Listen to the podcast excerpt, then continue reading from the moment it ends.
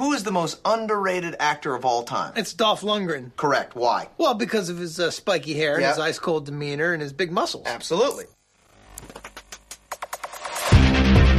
I must break you.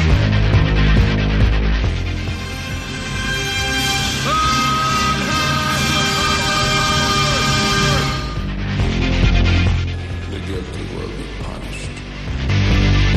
My name is Sergeant Andrew Scott. Come on, guys, don't do this. If I don't get breakfast, I get real grumpy. I don't think you like me grumpy. And you go in pieces, asshole. Let's kick some ass.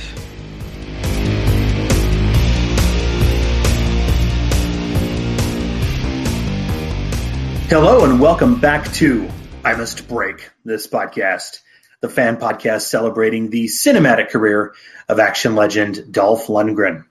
Today, we're going back to 2013 and discussing the action adventure film Legendary.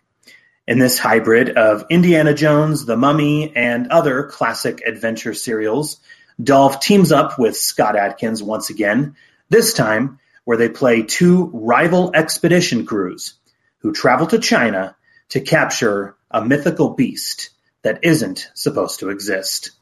What is that? Something spooking the fish.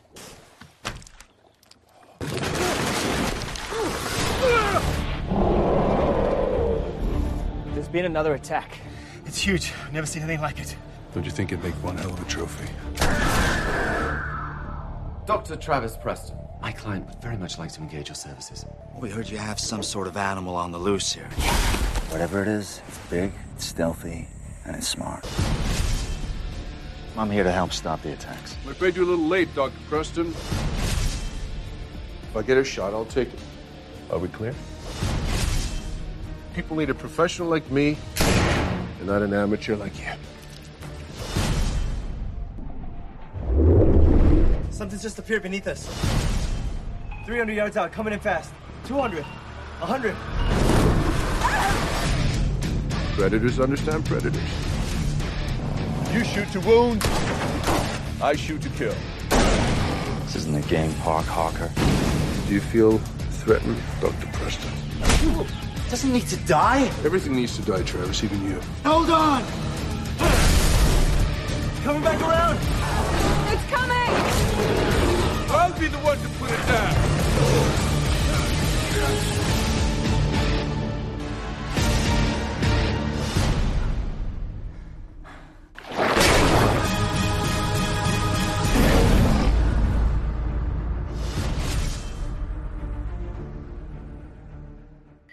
Your host, Sean, and returning to the show once again is my buddy Richard Hawes from the DTV Digest. Richard, thanks again for coming back, man. Uh, it's great to be back. Thank you for, for inviting me. Uh, always good to talk about uh, Dolph Lundgren. Yeah, well, I mean, you and I, this one has been percolating for quite a while. I mean, I know, I know you're. I mean, is it fair to say you- you're a big fan of this one, right? You uh, you saw a lot of merit in this one that uh, made it worthy of discussion. So I was, I mean, I'll I'll just you know put it out there right now. I was unfairly going to sandwich this one as part of a, a combo episode, and I remember you were pretty much like, no, this film needs its own discussion. So so thank you again for coming back. No, it's great. No, it, it, it is agree. I do think um, it's it, it's quite an interesting one. It's not one that uh, some of the fans, especially Scott Adkins fans, wanted at the time. But I think if you can go back and look at it in hindsight, uh, you can see a lot of merit in it. I think. Well, and before we get rolling with this one, I mean, you and I, um, the last time I had you back on, it was uh, it was safe, and we we cracked open a couple beverages. So, um, if it's okay with you, I'm getting ready to crack open my next one. I'm, I'm assuming you have yours ready to rock and roll as well, right? got, it, got it right here. Yep. All right, okay. So I just opened mine. Um, so you and I, it, this is purely coincidental, we should say. But you and I both apparently are going for a beach theme, I guess, with this recording. um, I have a, uh, it- it's called a Mountain Beach uh, uh, uh, beer from the uh, Breckenridge Brewery. Um, oh, there, there's the crack of yours too. Uh, mine has pineapple, lime, and gava. Uh, you have a cider once again, is that right? Yes, it's a it's a pina colada cider. I've never had that before. I, I just found it in the supermarket. It's pineapple and coconut. So uh, Oh, there you go. Pretty interesting. Man, and and now that I'm thinking about this, perhaps this beach theme would have been more appropriate for safe, not this. that would have been yes, that would have been. But I don't. Th- I didn't come across this one at the time. I don't think they stocked it. I think it was just. um Yeah, that would that would have been a a, a, a perfect. Uh, uh, time to to drink this one, but hey, we're going to be by a lake. It's pretty close, isn't it? So. It's very close. Yeah, I just think it's it's it's interesting that for this um, Chinese based production, you and I both are drinking a, a couple of manly beverages uh, infused with pineapple. There you go. there you go. So, um, well, I mean, look, I mean, if you look at the at the show, I, I feel kind of bad, but I've I've kind of unfairly glossed over this one throughout my rundown of uh, uh, of Lundgren's entire filmography, and I, I wouldn't say. I mean, it, it's not my favorite Dolph Lundgren film. I'll just get that right out of the way right now. But I don't think I glossed over it necessarily because it's a bad movie. Um, I think in the end, it's a film that is kind of easily forgotten amidst all of his other films. I mean, this was filmed around the same time as Expendables 2, Universal Soldier Day of Reckoning, uh, and a number of other titles. Okay. And at the time I first saw it, there really wasn't much for me to get excited about.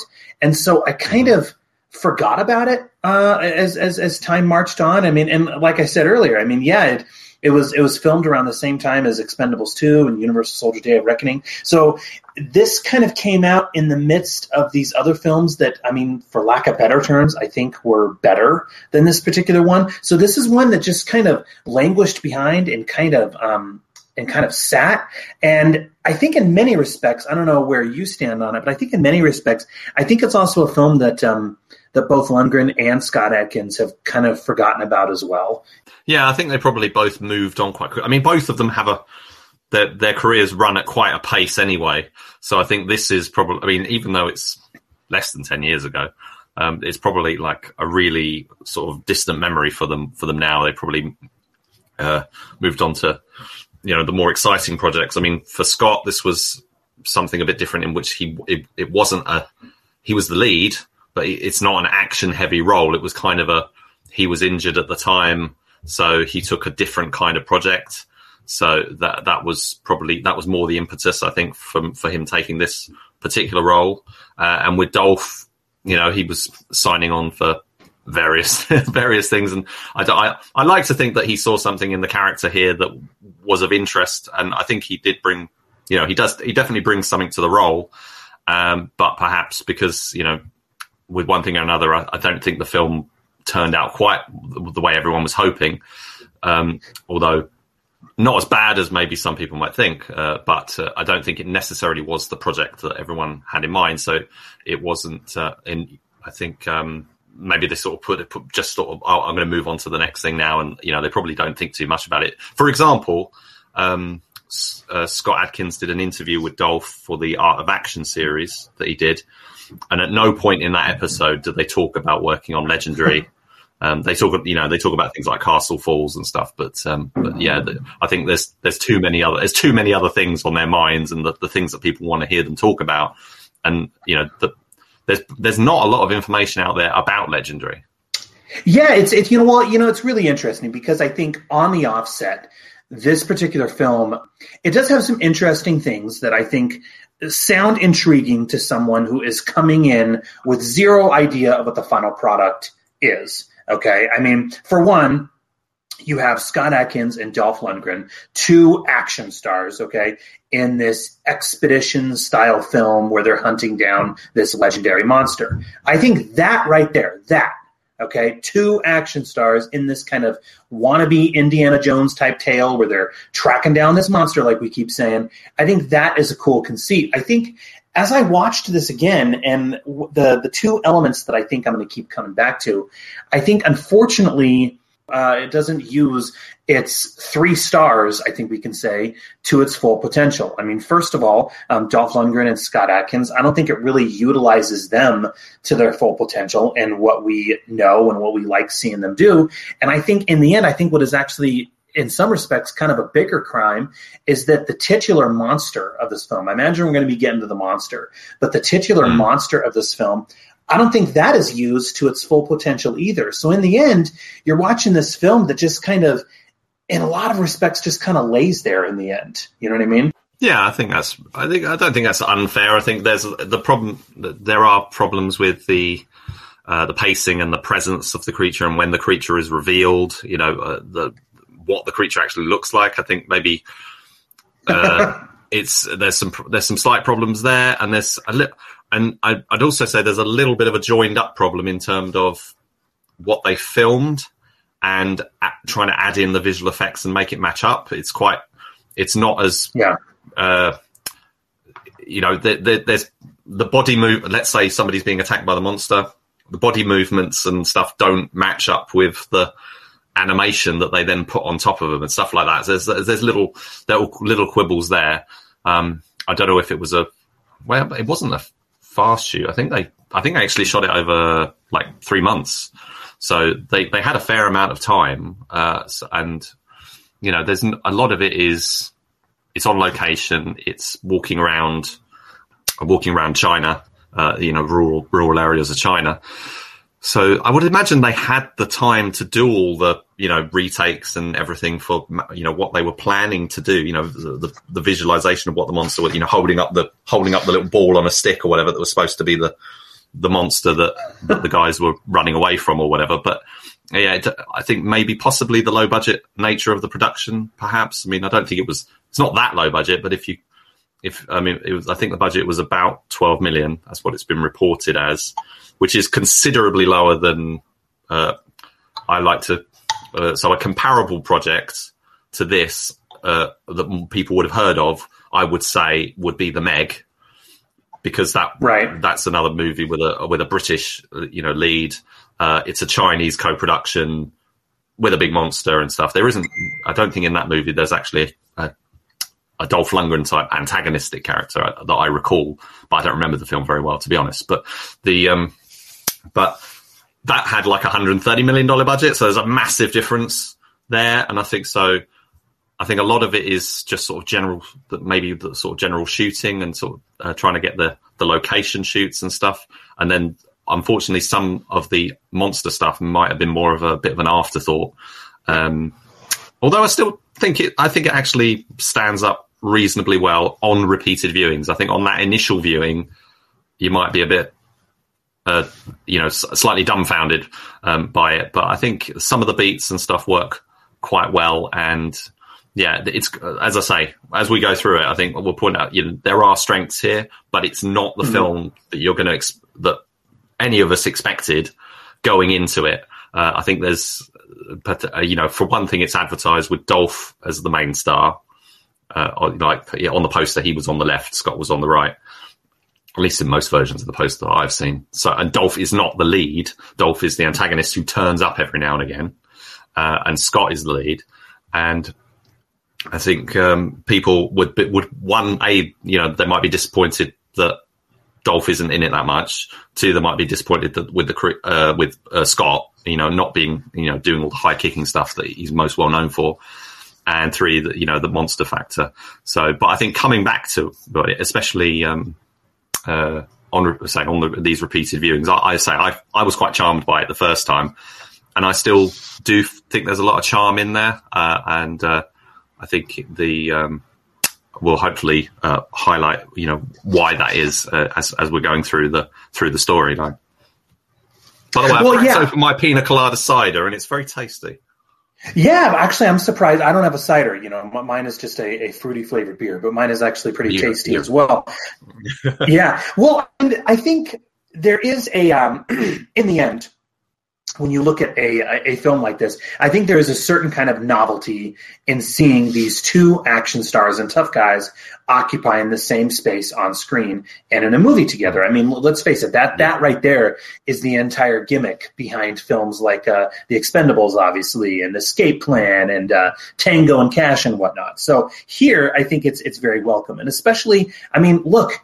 Dolph Lundgren and Scott Adkins have an amazing chemistry with one another. I mean, this is evidenced in films like uh, Expendables 2 and Universal Soldier Day of Reckoning, as we keep saying. So when you hear that they are in this film together, okay, that right there is pretty exciting. However, there are virtually zero action sequences in, in this film. There is only one punch thrown in this entire 90 minute film, and that is by um, Adkins, which, I mean, and I mean, I go back on this a, a multiple couple of ways, Rich. I mean, on one hand, I think, okay, that right there is kind of an intriguing aspect. Okay, that you have two action stars together in a film with virtually zero action in it. So if you are a Scott Adkins or a Dolph Lundgren completist, then you may look at that and you may think, okay, that's pretty fun. That's pretty novel. But if you're not, okay, and you want to go into this and you're renting it thinking, oh, it is a new Dolph movie, it is a new Scott Adkins movie. Okay, we're going to be seeing some kicking, maybe where they're teaming up and kicking a monster. And then we don't get any of that. And so you you watch it in the end, okay, after the when the credits start rolling in this, you almost half wonder if maybe anyone else should have been cast and maybe anyone else should have been a cast. But again, I think that in, in a weird way that that's kind of for me part of the charm but also the frustration. You know what i mean? You have these two action stars in a pg-13 monster movie with zero action whatsoever. Yeah it's a bit weird especially as like you say this is coming off of i mean one of the films that they did previously you previous you mentioned was universal soldier day of reckoning which is such a high standard of a film which such great action. You know the you know this is very different. Uh, I mean, they're they're both. I would say they're both very well shot movies. You know, they're both um, very high standard of you know the quality of the cinematography and stuff. But we don't have you know nearly the the amount of you know. Uh, I mean, Scott say was injured whatever at the time, but he, and he, yes, they they only have basically throws one punch. I think there's a little bit of a tussle at the end, um, and there's a, some some stuff, uh, but it's all it's all basically verbal sparring uh, between between right. the two characters, basically. And yeah, I think this is pitched very differently. So I think. Uh, whereas you know Day of Reckoning or whatever, you would never be able to. It's not a family film or anything. This is like perfect, innocuous Sunday afternoon kind of fair. It's it's you know obviously trying to sort of ride the coattails a little bit of things like Jurassic Park and like you say the Mummy. Uh, and I think it does it it, it it it does what it sort of sets out to in that regard. I think um, the uh, the but yes, so it but it it, it is an oddity it, by virtue of say uh, what you're saying with Scott Adkins and Dolph. You're not going to get what you're you're thinking you're going to get, which sadly is kind of par for the course of a lot of this stuff these days. I mean, with yeah, when the Castle Falls came out so all these years later, there was a fear that oh yeah they're both on the you know they're both on the cover um uh, Dolph's directing whatever but we're not we're probably not going to see them together that much. And it was actually quite a pleasant surprise when there was a lot of action involving them both. They were both you know in the film a lot and that was actually a much higher standard. This one is um yeah it's more of it's I wouldn't say Dolph is kind of guest starring in this one because it, it's a bit more there's a bit more going on than that but uh, it, it's it's definitely sort of uh, it's Scott's show. It's a it's a Scott movie more than more than a Dolph movie. But I think Dolph Dolph certainly makes his presence felt, albeit um, not with any particular. You know, it's it's just him looking menacing with a gun, basically for the most part. It's it's yeah. not him actually doing anything nasty. He's actually you know in, in the realms of bad guys he's he's he's kind of talking a good he's kind of talking the game all the time. He's not actually doing anything particularly nasty. His his motivation, his character's motivation, is is that he would rather shoot the monster, whereas Scott would rather. Uh, sorry, Travis, uh, played by Scott, would rather um, uh, save it and preserve, you know, take it to a uh, to a somewhere to sort of be studied and and stuff. So that's that's it really. There's not, there's not a lot more to it than that. He's he's not an he's not an evil character. He's just um, that's just he, he he's just mo- he doesn't see the value in you know the the preserving the life of any animal, whether it's a, a, a fantastical you know sort of uh, mythological you know cr- uh, cryptid I believe they call it or or not. Although in this although in this movie he's he's not he's not as convinced as Scott is that it is a um, a mythological creature. He thinks it might be like a crocodile or or, or something.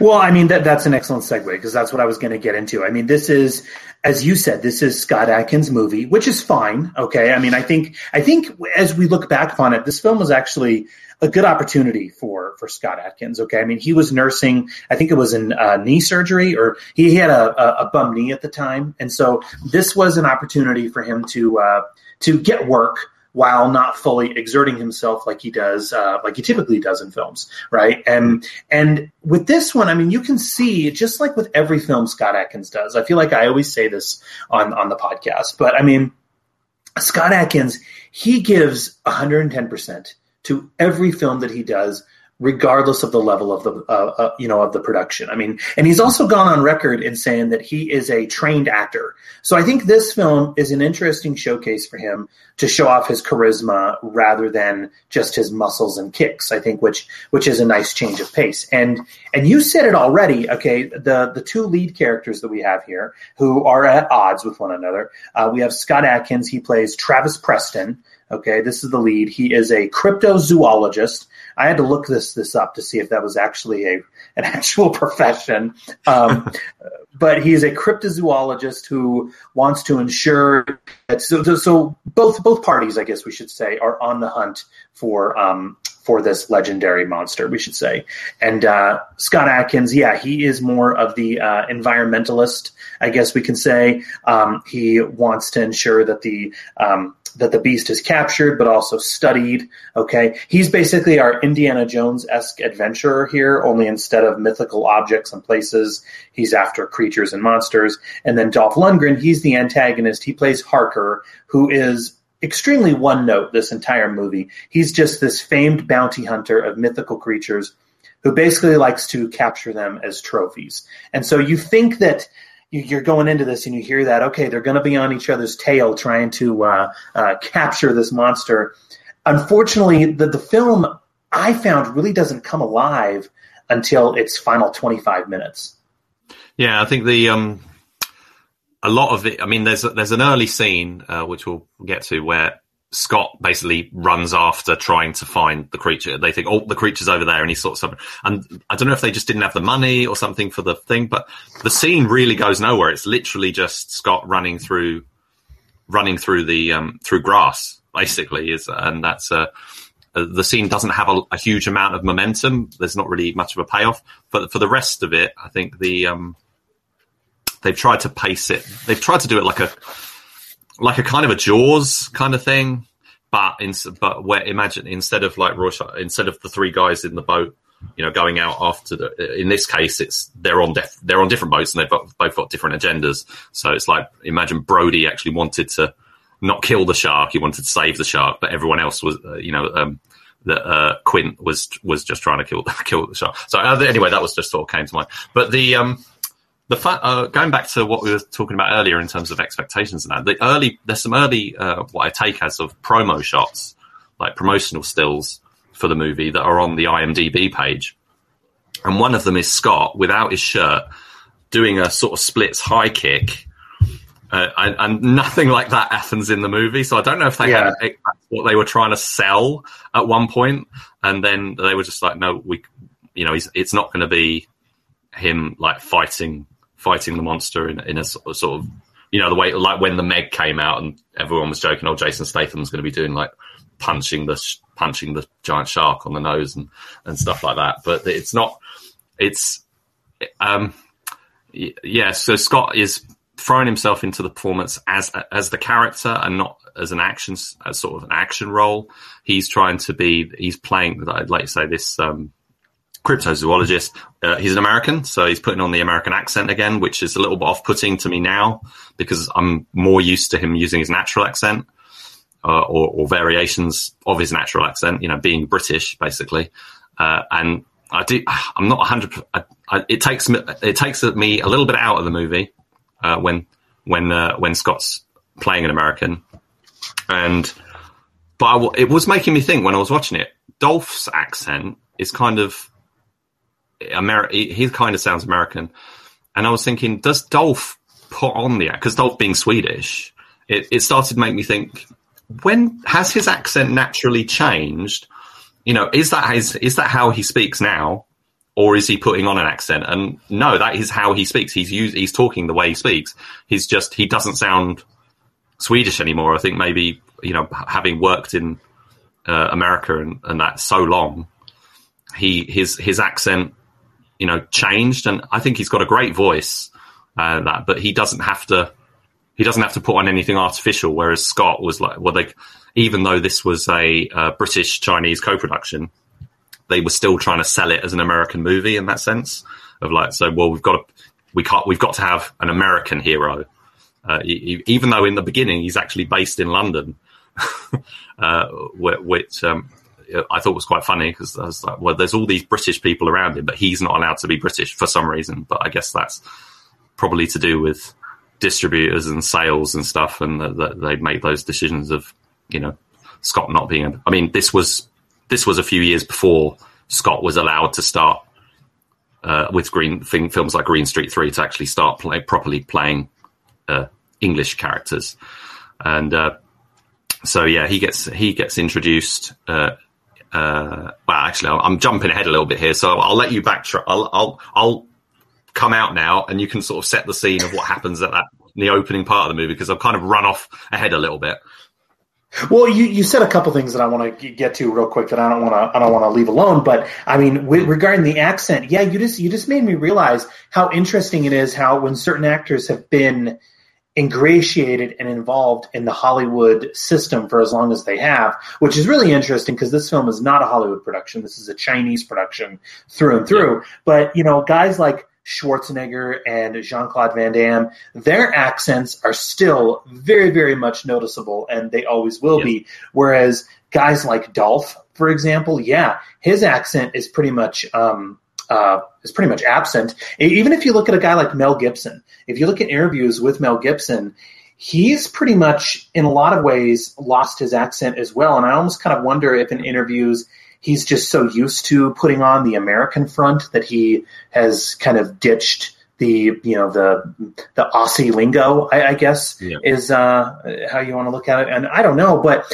but look before we dive into the film, and there, there's hmm. uh, and that was a poor pun intended, dive into the foam like the, the everyone dives in the water. Anyway, um, before before we get to that, because I don't really think there's much with the film that really needs to be picked apart. But one thing is, like you and I were were talking about this before we started recording.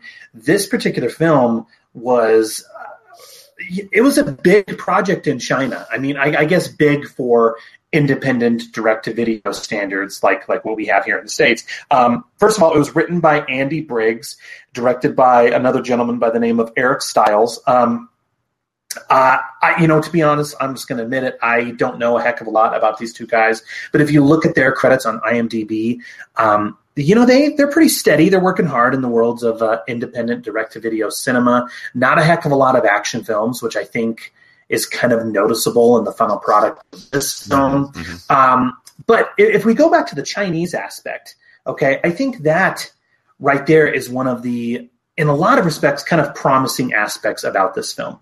Okay, because this was filmed in China, and I think the fact that it was going to be filmed in China was one of the one of the big uh, um, that, that was the big impetus in getting guys like Scott Adkins and Dolph on board was, you know, going to China and, and filming a movie out there. Um, it seemed to get a ton of support from the Chinese producers. And there are also, I directed you to this, uh, before we, before we started recording, but yeah, there are various photos and stills that were shot when the film was in pre-production of Dolph and Scott Adkins at some kind of blessing ceremony before the cameras started rolling. I think, and I have some ideas about this, but I think that the producers of this film had really, really high hopes and lofty goals and intentions of this being a series or a franchise of sorts, where yeah. oh, I yeah, guess Tra- yeah. Right, where I guess Travis Preston and his team go on various adventures to capture other mythical creatures, whereas um, uh, Harker is is following them as well. I mean, especially if you look at this film before the credits roll, they really set it up for a sequel, yeah. which is pretty interesting. Yeah. But yeah, this this film had some money behind it um, in terms of its um, in terms of its Chinese producers, and I will say that right there. So sorry, I'll, I'll, I'll, finish here in a minute, but I think that right there is one of the promising things about this film is there are some absolutely beautiful shots of these Chinese islands and locales. And for me, looking at the at the film, the the one of the perks is like I said, that scenery. It almost makes you wonder if something could have been written utilizing all of this rather than throwing in this story about a mystical lizard monster.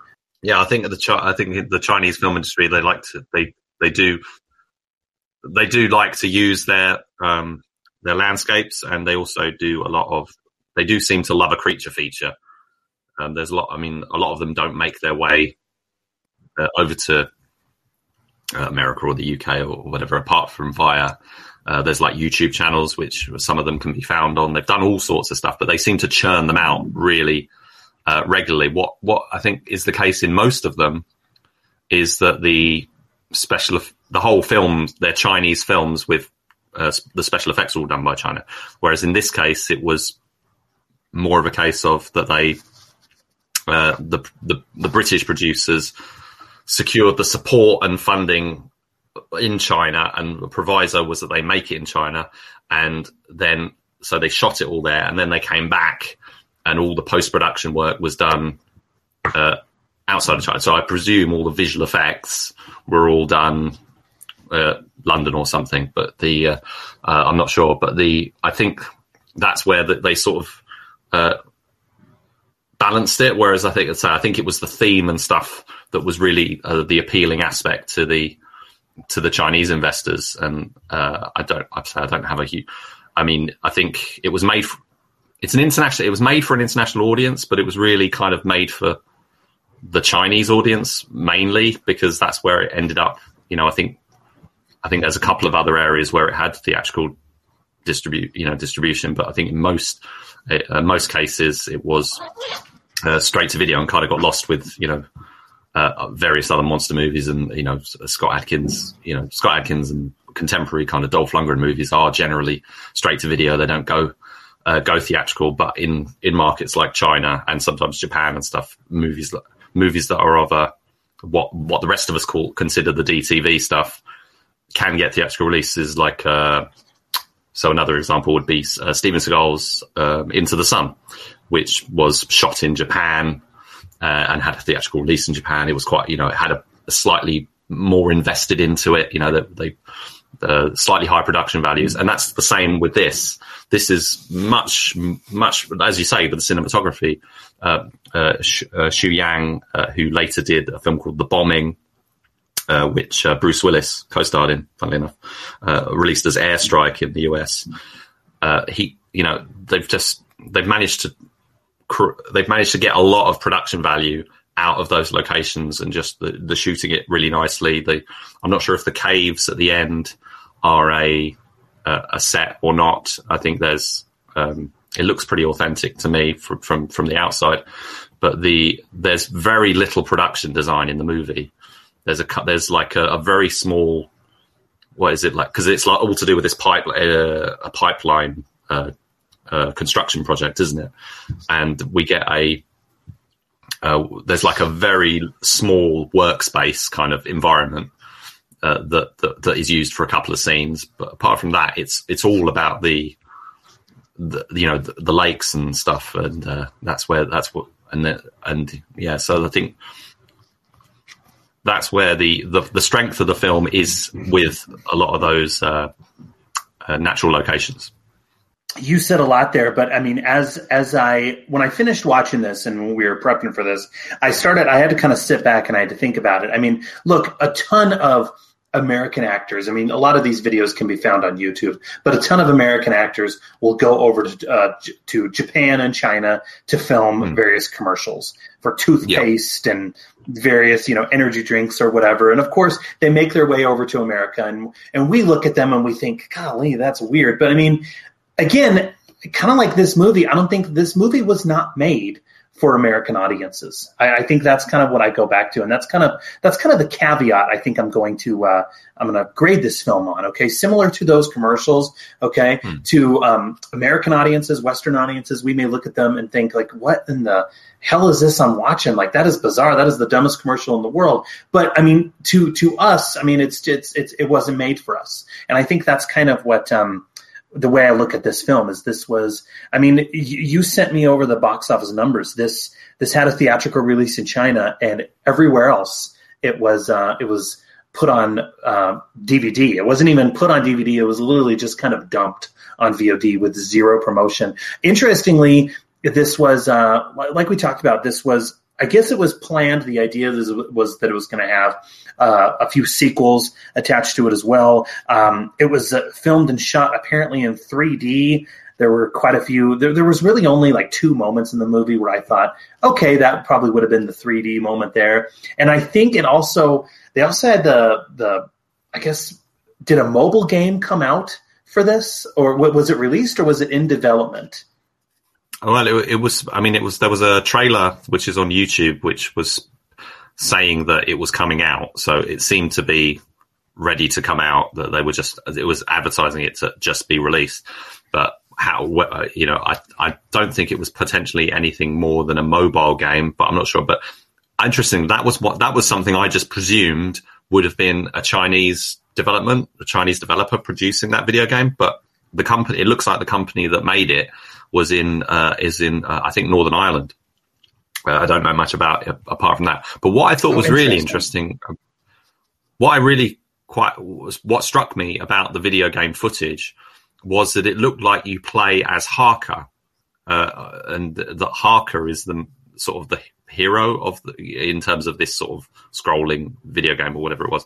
But there, what there didn't seem to be much sign of uh, the Travis character who is the main character in the movie, but in the game, is they definitely seem to wanted fo- they wanted to focus on the Dolph, uh, the Dolph style, uh, the Dolph character. So uh, whether that was because um, they just were working on a different brief, they didn't understand what the movie was or something, but the the the footage of the game is very represent. You can tell it is based, it is an adaptation or based on on this movie because the creature looks like it. You know, the the settings and and stuff that are in there look okay. It's very very you know rough standard, I would say, of a video game. But uh, yeah, I'd love to find out a little bit more. But it's it's like apart from that clip on YouTube, it's there's there's not really any information out there about it.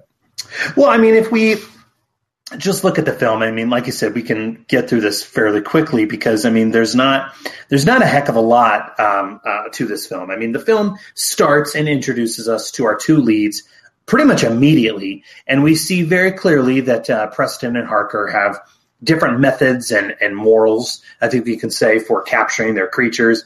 Um, this time they're on the trail of a massive bear um, which is the first of some questionable CGI, I think we can say. And a member of Scott Adkins' character, his character is Preston, obviously, a member of his character is killed. And so this event makes Preston feel responsible. Um, as a result, Preston and Harker have parted ways and they've now become enemies. And so what this has given us with the, um, with Scott Adkins' character is he's kind of, he kind of has the, uh, the character who's, uh, I guess we can say, a, tur- a tortured soul, okay, who's kind of doubting himself and his methods. His next assignment is to go to China, where they are to capture um, another beast. Okay, so this is the the legendary character where the film derives its name. Um, this beast, okay, is a uh, mythical lizard monster, and of course, Dolph's character Harker is also on the trail of this beast and is hoping to nab it first.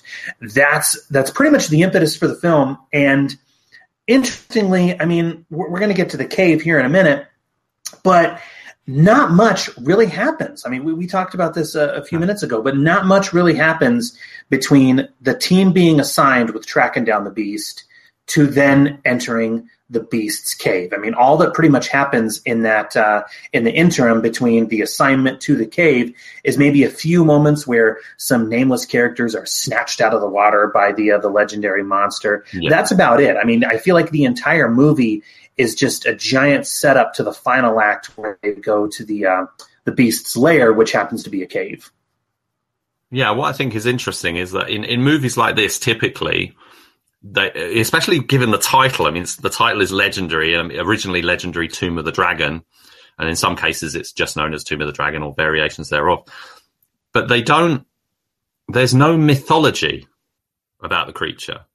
There's no, there, you know, there might be a thing where they walk into the caves and they see cave paintings and stuff, or there might be, you know, legends are passed around by the locals that they talk about. Oh, this this thing it's it's like literally this thing appears from nowhere, and there's n- nobody has any information about it whatsoever. Uh, there's there's not any there's no history to the creature at all, uh, which I thought was quite interesting because that would be the that's normally the way that the, the the running time is filled is with the sort of investigation part of it. And in this case, there is a, there is running around, and they talk to a couple of people, but it's it's more like a giant. You know, it could be a giant. Um, it could be a giant crocodile or whatever it is. It doesn't. It's not. It's not a legendary creature. There is no legend. Do you see what I mean? It just sort of seems a bit strange that they they've Yeah, gone. no. With, I mean, to, to, they've gone with that title. Well, that's I mean that's that's my second big issue with the film. So let's just get to that right now. I think the main monster of this film is the major issue. I mean, I, I feel like I would almost forgive a lot of this film's um, a lot of the negatives, I, I guess, of this film, if especially with how um, Lundgren and Scott Adkins are utilized. I almost would leave that alone if the monster was cool. And I feel like that's probably the biggest issue I think with the film is the fact that this monster is just so basic and plain looking. I mean, I you and I were talking again a few weeks back, but I gave The Relic a rewatch a few weeks back. Okay, directed by Peter Hyams, 1996, I believe. Tom Sizemore, Penelope Ann Miller. Okay, and it's an it's an okay movie, but I think what I appreciated about that film the most is the fact that okay, for the first two acts of that movie, it keeps the main monster in the dark for most of the film. But then in the final act, when he is released and shown, that beast is a spectacle to see. I mean, it just looks awesome. Okay. Here, with this particular film, when it is finally released and we finally see what the beast looks like, all it is is just a great big overgrown iguana. Or, or something like that, you know. It's like an iguana gecko, yeah. It's like salamander, a, it's like a gecko, salamander, iguana. Yeah. Yeah.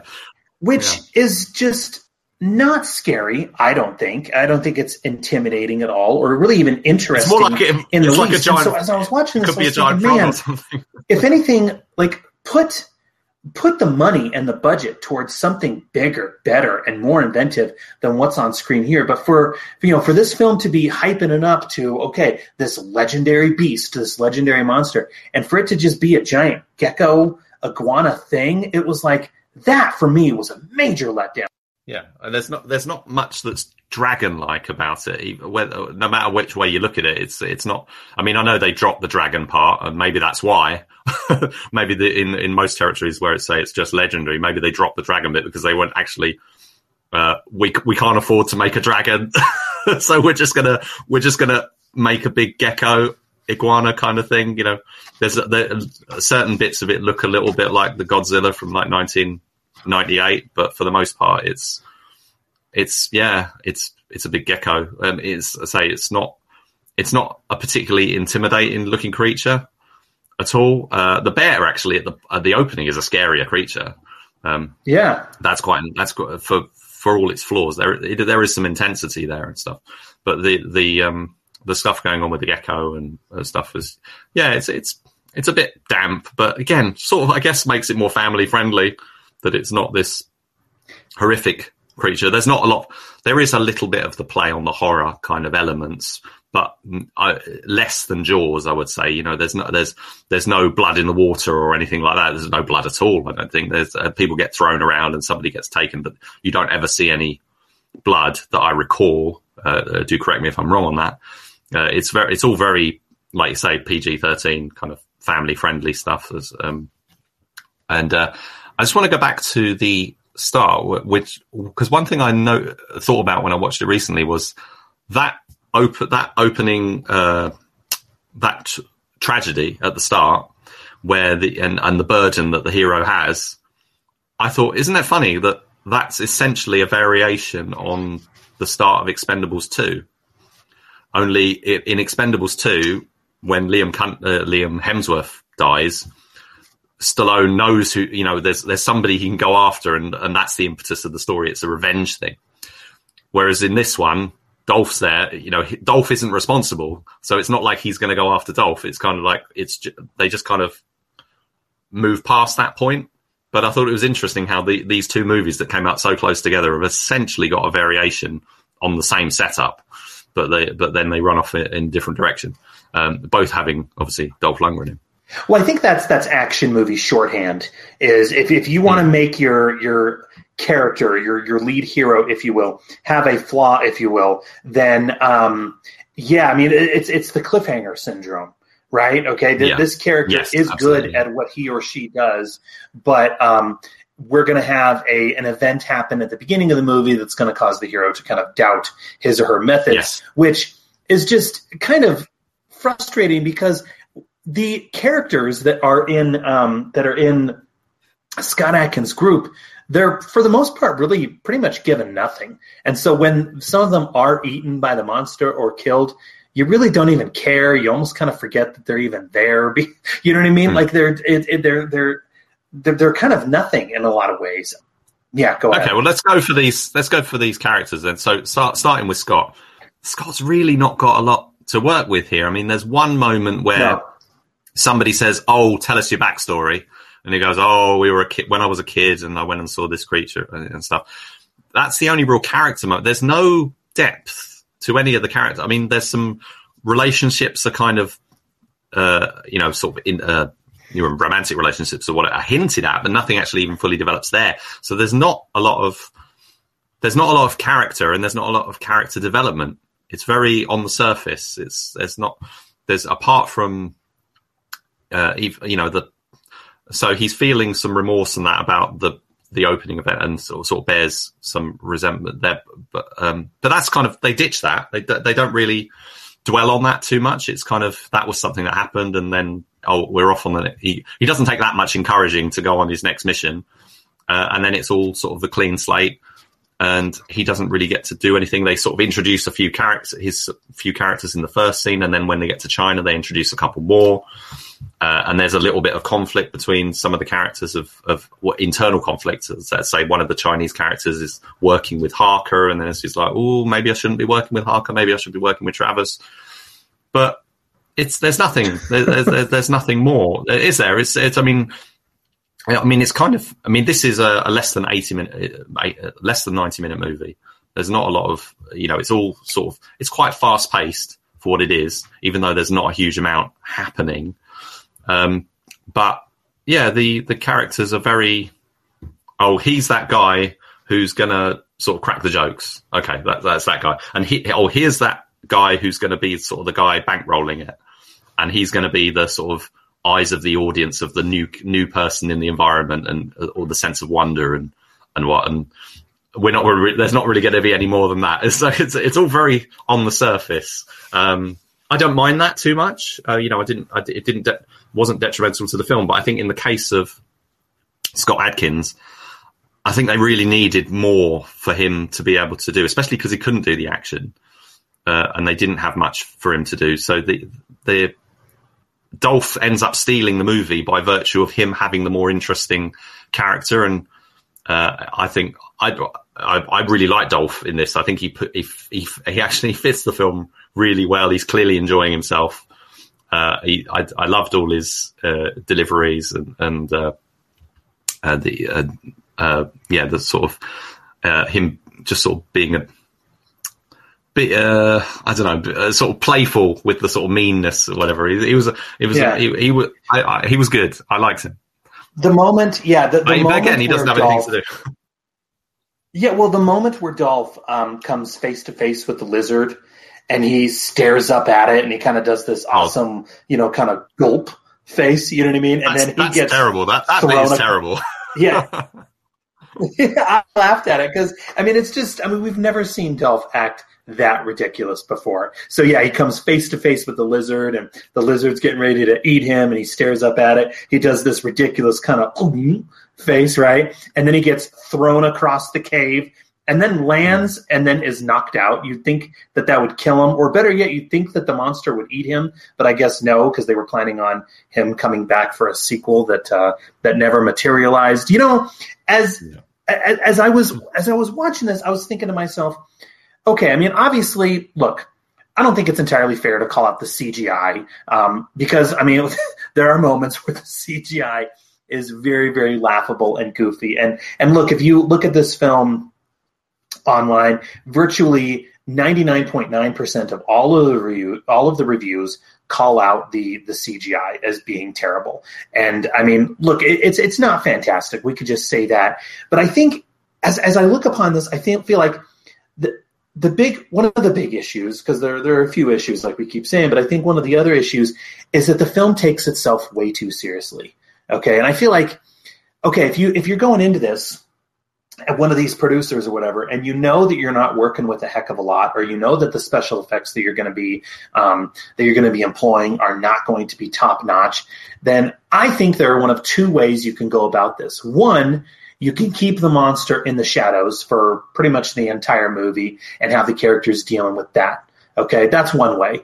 The other way I think you can go about it is if you do have bad CGI effects, like this film does, then don't take it so seriously. Have fun with it. Make it one of those um, sci-fi channel original movies, like a Sharknado, if you will, where everybody is playing the role completely tongue in cheek and ridiculous and goofy. And I think if you go about it that way, then the final product is at least going to be a little bit more endearing. But unfortunately, it doesn't do either of those things. It takes itself super seriously. Then when you do see this uh, this giant um, gecko monster that is attacking them, and then I mean, let's face it, you mentioned it already, but there are moments where CGI is passable, I think, but it's when the human actors are interacting with the lizard where it looks ridiculous. I mean, mainly there's a scene where Scott Adkins is yeah. wrestling off him and he's kind of holding his rifle up to protect himself. I can only imagine how funny those behind the scenes videos were of, uh, of, of Scott Adkins at the moment. But do you see what I'm saying about the the seriousness versus the silliness of this film and how they could have leaned into it? I think so. I think so. Yeah, but I'll be honest. I I'm I'm not. I don't have a huge amount of problem with the tone or the or actually even the CG. I think after that initial viewing, I've got I've kind of set my expect. You know, the expectations are all you know you know by the by. I know what it is, and I go back in and watch it. And I've watched it twice this week, and I just think it, I think it is quite a good time. I think it's it's quite amusing in places. It's yeah, I, I liked it. I liked it. I've got the um, what is it? The there's a couple of actors. Well, there's not many actors. Most of the actors in it are pe- supporting cast, I should say, are people you don't know.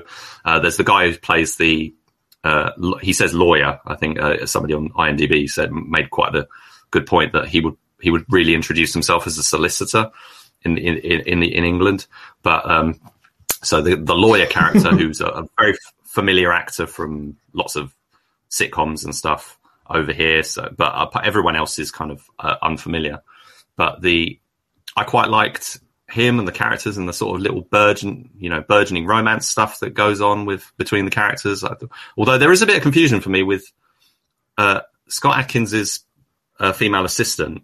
There are certain scenes that indicate some romance between them, and then they do the romance between her and the uh, the solicitor guy, and uh, I just thought that was right, a bit yeah. contradictory. It was like I was thinking, well, hang on a minute, he's he's kind of acting like it's his girlfriend a little bit, and then the other one. Uh, they, I don't know if they were a bit undecided about what relationships were going to develop there, but uh, the yeah, I do. I don't mind the CG. You know, in retrospect, I think it stands up.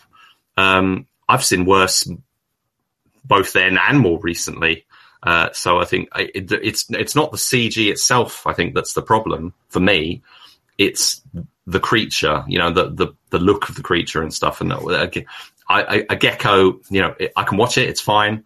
But if they'd have made it, if they'd, there had been some effort to make it a bit more intimidating, that would have helped. Uh, and uh, that's that's sort of more the problem. What I find interesting, we go back to the 3D thing, is that the film was filmed in 3D, but there's no when right. I, there's no real point when I'm watching it that you think that they're playing up to that. You know, the whole or pointing something out at the screen sort of approach to uh, to 3D that was you know the, the, what everyone think of with 3D of like something jumping out at you.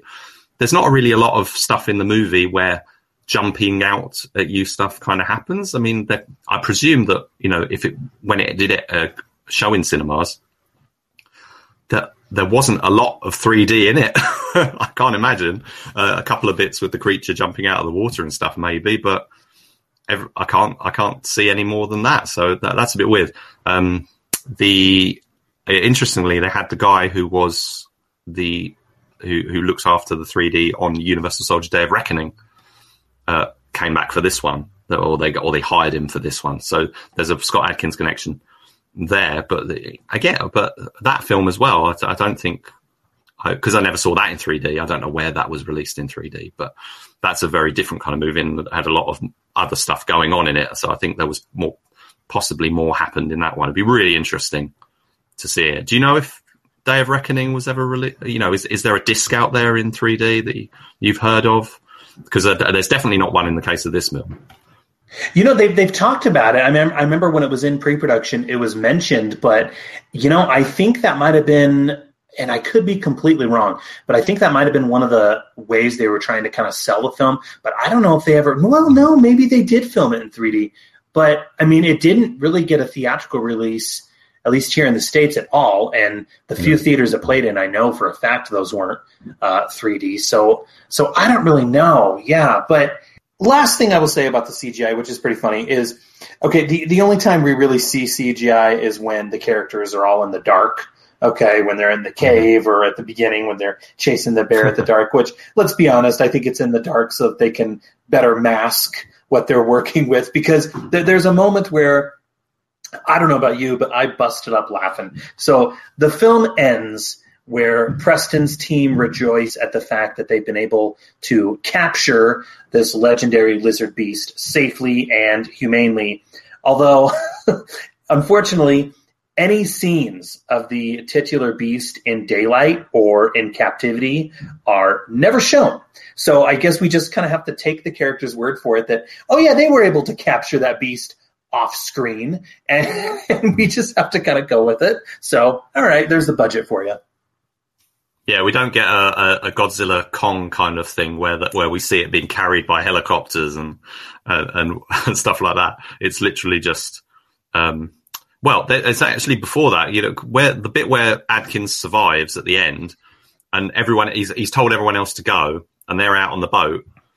He like gets from the cave to, uh, out to like to their boat, like sw- swims out like really quickly. it's like I, was, yeah. I just thought that it felt like there was there was a disconnect between those scenes, or maybe something was missing. I don't know. It just sort of seemed a bit funny because um, he, he, you know, did he did he hold his breath all the way there or something? But you know, and swim like like whoosh, like really quickly or something. Anyway, but yeah, you never see that. You kind of have that finale with the, with the creature, and then you don't really see much of it. Part uh, after that, I think all they do at the end is repeat a shot which we saw earlier in the film of it swimming in the water, which in earlier in the film it was in the lake, and now it's in a different. It's in a lake, but it's in a uh, like a compound. That uh, they they didn't even do extra footage. Uh, you know, they didn't do extra animation for that. They just use the same thing, which is um, I'm not sure. Did they capture? Because it turns out there's two creatures, uh, I think. But the um, did they capture the little one or the big one? I'm, I'm not sure on that. Or did they capture? I thought it was they. I thought it was they captured the the big one. I thought. Oh. I mean, I don't know. Yeah, yeah. L- listeners out here, spoiler. Sorry, Rich. Golly, man, you just spoiled it. We find out there's actually no, two man, I'm sorry. of these. No, sorry. I was I was more perturbed and amazed at the fact that again another line that they just throw out in in passing dialogue at the end of this film. We find out that uh, Harker mysteriously disappeared from the cave and is never seen mm. again. So not only was he able to survive being thrown across the cave, hitting the wall of the cave, falling down at least 20, 30 feet. He doesn't get bloody. He doesn't, or any broken bones that we know of, anything like that. But that's the last we see of him in this particular film is him just knocked out. And then the characters just kind of casually toss aside. Oh, Harker disappeared. No word from him. Oh, well, if he does show up again, we'll be we'll be ready. We'll be waiting. And you're kind of like, what? like, what happened here? And then what's what's also funny is how they're all happy and rejoicing at the fact that okay, yeah, they were able to capture this this legendary monster. And then the team, they're alerted to their next assignment, which apparently is to search for some mystical winged flying creature. And as they're discussing this, the camera pans out and the credits roll.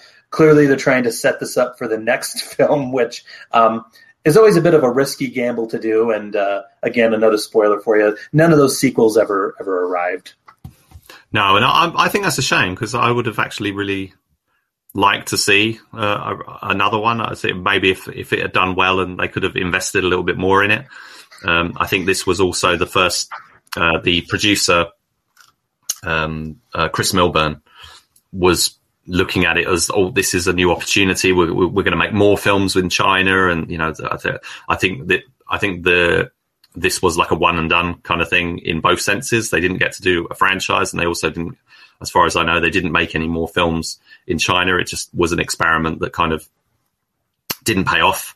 Uh, interesting. I thought the um, uh, going back to the direct, the director Eric Styles, uh, you commented about uh, his him him not doing action, and that's very much true. He'd worked with uh, Chris Milburn, the producer, twice before, and one was l- like a period film, and the other was like a, a like a very light uh, British comedy uh, based on an old Coward play. And he and he he's kind of a journeyman director. He's done lots of other things, including thrillers in America with Melanie Griffith and stuff like that. But there's this is a very odd film in his filmography. He's very much a journeyman, and maybe he was like, "Oh yeah, I'll try something different." I, I think maybe some of the some of the flaws are that he's more of a people person kind of director. He wants to, he, he you know he needs a strong script and strong actors, uh, and you know for the for the strong comedy and drama and stuff. And in, in this movie, he's kind of uh, out of his element because uh, having that sort of uh, having that creature, which he, you know, obviously he couldn't visualize or have on set or anything. Maybe that was a problem for it, and, and that's why it didn't sort of pan out for, for him. But I thought, in, in terms of what, what him and you know the cinematographer and everything pulled together in terms of the overall look and feel and pacing of the film, I think was fine. Uh, and I do like, I do quite like that ending, and there's a little bit of a twist thrown in. Uh, you know, obviously we have the, the twist that I've just spoiled, but there's another twist which I won't spoil. Um, there's another little uh, turn of events at the end, very end, uh, and I think yeah, there's more weak that that. Pull, See, and I didn't stay shot. long enough for that. Do, do I need to? I didn't stay well, the, long enough for that. Do I need to go uh, back through and, no, and no, watch, the, that, that's, and watch the credits? No, no, that's just before it pulls out. If it, the, the, the the twist with the character being revealed to be uh, a, a, different different to who oh. he said he was. Okay, that's for some what, reason I thought you meant. Okay, all right. I was I was getting worried there, Rich. I thought this was going to pull like a Marvel post credits oh, thing no. or something like that. I don't, I don't, there's not the, no, there's not like a bit where like like an egg is shown or or anything like that. but the uh, uh, the the so that bit where they reveal the compound and they pull back and they start playing Bryan Adams, it was um, that was a very CG shot, and I wonder if that was one of the sort of the signature shots they were trying to do with 3D or something. I don't know, but again, that doesn't quite work. I mean, the it's it's very obviously CG and uh, not really, and even in that shot, you don't see the creature when they pull out. There's no like because normally you would see like if, if, let's say if it was a Jurassic Park or something, I would pull back and like oh there's all the there's all the dinosaurs in the background while they're they're, they're in the sort of safety of the of the compound kind of thing. And it's like no, you you literally don't see anything.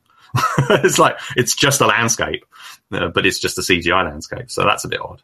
But uh, yeah, so the creature itself that is not shown at the end of the movie. There's no there's no bit you know like um you know, like Ghostbusters, where Slimer sort of flies towards the camera or something. You know, a lot of movies would do the last shock with the creature, It's like they, they just go, no, no, we're not going to show the creature anymore. Now he's been caught. It's, it's like that. That's that's that's done. We're not we're not gonna we're not gonna worry him anymore about that. Um, let's just concentrate on the new adventure. Get all excited for the next adventure, which isn't going to happen. Wasn't that? I mean, I'm glad you brought that up. But yeah, that that was Bryan Adams playing at the end. Um, what was what was the name of that, of that song? Is it Tonight in Babylon? Tonight in That- that Babylon. plays It's at the- not- at the not a- yeah, it's not a Bryan Adams song, but it's a, it's a song he co-wrote and does the vocals on. But it's like some uh, DJ or something is actually sort of the credited main artist of, who did the music and stuff. But I, I do think it's a really catchy song. It's just very odd at the end of this movie. It just doesn't It's really weird fit. Coming if in. Yeah. yeah, it's very weird. Well, I think. Well, I think we've we've found the song that's going to play at the end of this episode. So there you go. If if it wasn't weird enough to come in at the end of that movie, it's going to be even weirder coming in at the end of this song. Well, you know what? One of the reviews I was reading, and I know we're getting to the end, but one of the reviews that I read um, brought up a really interesting uh, uh, uh, comparison. I think we can say is: Do you remember those movies from the '70s with uh, Doug McClure? yes, yes. So, so this this one is it, it's kind of similar to to those particular films, which I think is fine. I don't think there's anything wrong with making a movie today that kind of harkens back to a forgotten genre. But I think, kind of going along with what I said earlier, I think if you're going to do that, then either a make an effort to kind of at least update it, okay, just a little bit, you know, slightly, or purposely lean way far into the silly. But this isn't doing that. And again, I think it's taking itself serious, so it ends up kind of being right on par with those Doug McClure films from the late 70s, which is really interesting considering this came like almost 40 years after those particular films. But anyone who, um, who who's coming in and seeing Legendary, I highly recommend you check out any of those uh, McClure films. What was there? Weren't there a couple that were like something in Atlantis, if I remember correctly? Yeah, And Warlords of remember the titles Atlantis. of. Yes, yes, Warlords of Atlantis. Yes. So, um, in any case, well, Richard, this has been a ton of fun. I mean, I, dude, I always love chatting with you, and it always gives us a good excuse to try new beverages. But um, as as we wrap this up, as we get to the end, what do you think? What is your final take? Would you? I know you're huge. Also, I know you're a big uh, fan of Scott Adkins as well. So, looking at uh, at this film as a film in general, but also as a Dolph Lundgren vehicle and as a Scott Adkins vehicle, where does this one stand for you? And would this one get a recommend? It does get a recommend. I think with with reservations, as long as you know what you're getting when you're when you're you know going into it, I think it's definitely worth seeing. Uh, it's it's interesting to see Scott in a non-action heavy role, uh, and it's also cool seeing Dolph playing this quite fun villain. Uh, and yeah, it's just something a little bit different in their both their filmographies, especially coming off of you know the the, the Expendables and Universal Soldier. Uh, to non-fans, I think it's. I, I think I would still recommend it as a light Sunday afternoon view. But you, if you're not, you're not going to be if you're not invested in uh, Scott and Dolph as a fan, and you're coming at it completely for you. What you probably won't know who anyone. You know, you're coming if you were coming. Uh, let's say I, sh- I showed it to my mum or something, who would, probably wouldn't know uh, who some of these guys are. I think they'd probably be, you know, it would be fine. It would be uh, uh, disposable viewing. It's not going to offend anyone or upset anyone. They might be a bit like, oh, I'd rather have watched, you know, The Mummy or something instead, where where a lot more is happening. But I still think there's there's something to be there's something to enjoy here. Uh, I just think you, you have your expectations in check. It's certainly a lot better than, let's say, uh, the Asylum have done some of those kind of adventure films. You know, they've tried to do their take on Allan Quatermain and things like that, and they've got no money. And uh, I think it's it's much much better than an Asylum movie. It's just not as good as a Hollywood movie uh, t- generally. Uh, that that's it's kind of it sits in a very awkward middle ground. It's it's it's uh it's kind of um yeah it's it's not everything that they hoped. Sorry, I'm rambling, but yes, I do recommend it. Yeah, well, no, thank you very much for that. I mean, for me, I felt like This film is for Dolph Lundgren and Scott Adkins completists only. I really don't think anybody else is going to want to seek this out or sit through it. Um, I think it's uh, it's only to be watched by fans to kind of fulfill that necessary mandatory viewing quota. I think we can say, um, other than the beautiful scenery that's on display, I really don't think there's much else of note in this one. Um, the special effects aren't as terrible as some of the reviews have pointed out. However, they're still very, very laughable considering um, both Dolph and Scott Adkins are trying with what they've been given. But in the end, it's it's not nearly on the level of what we've come to expect, appreciate, and love from both of these stars. For me personally, I didn't find it to be an awful movie, but it also wasn't silly enough to enjoy mystery science theater 3000 type viewing experience either. So so you and i are kind of similar in in some respects. I think you probably enjoyed it a little bit more but um i really do appreciate you coming on. I had a great time chatting with you. So so thank you for and and again man you watched this thing twice in one week in preparation for this. So your dedication richard is commendable for so many reasons. Thank you Oh, thank you, thank you. I, well, I always try my best, and I just wanted the one thing I didn't mention uh, earlier, which is the music for the film, which is kind of a like a I think of it as like a national treasure style of score, like dun dun dun dun dun dun. dun. It's very lively. I do think that's one of the more fun aspects of the movie is is that music. Um, so I just want to sort of credit that as as something because I, I feel bad that I didn't mention that earlier. I, I don't have the name of the composer to hand, but I thought they did quite a good job there, and uh, yeah, no, it was great. Uh, thank, thanks for. It's nice to have an excuse to watch it again because um, it's it's not one I've you know I've seen for quite a long time, and uh, I did enjoy it, and uh, I did enjoy it both times that I watched it. Well, before I let you go, um, is there anything you want to give a shout out to, plug, or mention? I, I know we've we've talked before about um, about your respective podcasts, but what's new? What's going on? Uh, you you, you the, the, time is yours. You, the mic is yours. You you have control of the show. What's new? Oh uh, no, just um, thank you. Yeah, um, we do uh, a, a, weekly podcast. Uh, my uh, my pal Mike and I, uh, it's his show, uh, the DTV Digest, and that we put out episodes every week. And but there's a, a side project that I manage, which is the DTV Digest Short Shots Twitter feed, where we post a new, a recommended, I shouldn't say new, a recommended short film every day at eight o'clock. That's a project I really enjoy. So I, I sort of scour through quite a lot of films, and uh, it, that's a that's I've, I've discovered so many great things uh, through there, both from established uh, filmmakers and and new filmmakers uh, in, working in uh, different levels of, of budget. Uh, and there's over, we've got um, well over 500. I mean, probably over 600 now. by the time you're listening to this, and the um, uh, so so many films of different genres uh, from martial arts and action and horror and stuff.